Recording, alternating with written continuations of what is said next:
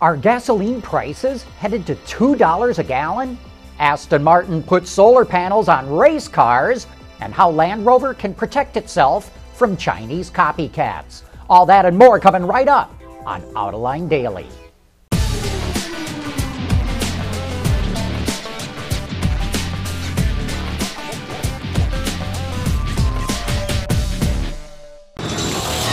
This is Autoline Daily for December 1st, 2014, and we are looking for a partridge in a pear tree. But first, the news.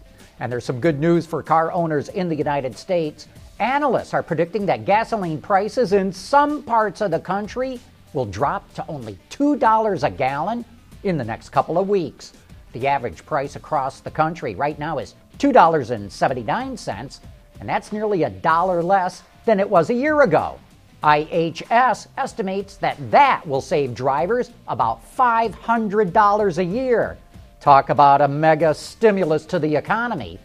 Gasoline use in the U.S. has been declining for the last few years, but this makes us wonder will cheap prices at the pump turn that trend around?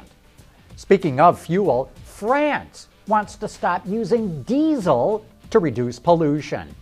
Reuters reports that the country wants to limit the tax advantages it provides for purchasing a diesel engine and boost the price of diesel fuel. France is also setting up a system that will rank cars by how much they pollute. But you know, none of this is going to happen overnight. 80% of the cars in France are diesels. Nissan's full size pickup, the Titan, is practically sales proof. But the automaker has a new truck on the way, and like all other automakers, it's showing it off with a series of teasers. In the first video of the Nissan Titan truckumentary, we get our first glance at the all new truck. And while there's not a whole lot to see, it does look like it has a much more pronounced version of the current Titan's grille, as well as a reworked tailgate. The video also reminds us that the Titan will come with a diesel engine, which has served Ram pretty well so it'll be interesting to see how well it serves Nissan. Still to come, Aston Martin puts solar panels on race cars, and our advice to Land Rover on how to protect itself from Chinese copycats. AutoLine Daily is brought to you by Bridgestone, your journey, our passion, and by Dow Automotive Systems, improving durability and increasing design flexibility with Betamate structural adhesives at dowbetamate.com. Aston Martin nabbed the top two places in its class to end the 2014 World Endurance Championship season that just ended in Brazil. And it was also able to finally test out solar panels on its race car. We first reported about the team up between Beijing based Hanergy and Aston back in June to use thin film photovoltaic panels to power the auxiliary systems in the car, like the FIA mandated air conditioning system. While solar panels have been on top of the Vantage GTE car for the last four races, this weekend marked the first time that the technology was used during a trial stage. That test was a success, and Aston hopes to have the system for the full season in next year's WEC Championship. OMG, here we go again. Another Chinese company is blatantly ripping off another car company's design.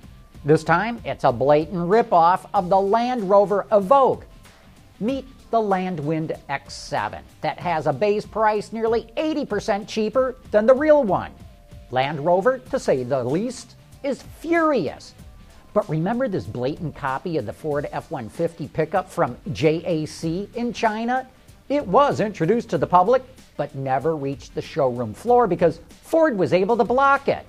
Bill Coughlin, who heads up all of Ford's intellectual property, was on Autoline After Hours two years ago and explained that if you properly patent and protect your IP through the proper agencies in China, you can absolutely protect yourself. So, my advice to Ralph Speth, the CEO of Jaguar Land Rover, pick up the phone and give Bill Coughlin a call. Coming up next, 3D printing is all the rage, and we'll look at what automakers are going to do with this technology. Dow Automotive Systems, driving solutions in automotive, commercial transportation, and aftermarket with innovative products like Betamate structural adhesives. Lighter, stronger, safer. DowBetamate.com. If you didn't catch our Autoline this week about 3D printing from earlier this year, you might have missed the point that automakers are using these printers to help improve manufacturing. Take a look. But there's a middle ground that people aren't hearing about because it doesn't have the sex appeal. When I'm Chrysler and I'm designing my next uh, automobile, the same time I'm designing that automobile, I'm designing a manufacturing floor. And there's lots of tools, what we refer to as jigs and fixtures on that manufacturing floor that in the years past had to be either sent out, would take weeks to do, or uh, machined and take uh, very expensive on, on the uh, manufacturer side. Now I can print it out on my 3D printer and change my manufacturing floor overnight makes me much more agile as a manufacturer. And ergonomically for the workers actually they can produce these much lighter much easier to use for the workers. So it, it, helps productivity as well. You know one thing i would like to interject here we have customers that are now putting 3d printers on the manufacturing plant floor. And a, a good example that happened recently we had a, um, one of our customers had a manufacturing operation for an automotive company that was about ready to go mission down the, the, the, plant was going to shut down. They had a, a, new device that was going to be used to correct the part on the, sh- on the manufacturing floor, but it was going to take six to eight weeks to have that part, have the injection molds made, and get a limited run device made.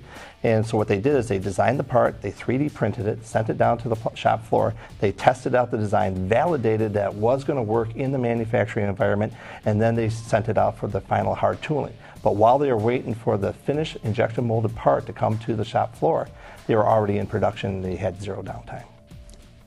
And of course, you can head on over to our website or our YouTube channel to watch that entire show. Anyway, that wraps up today's report. Thanks for watching.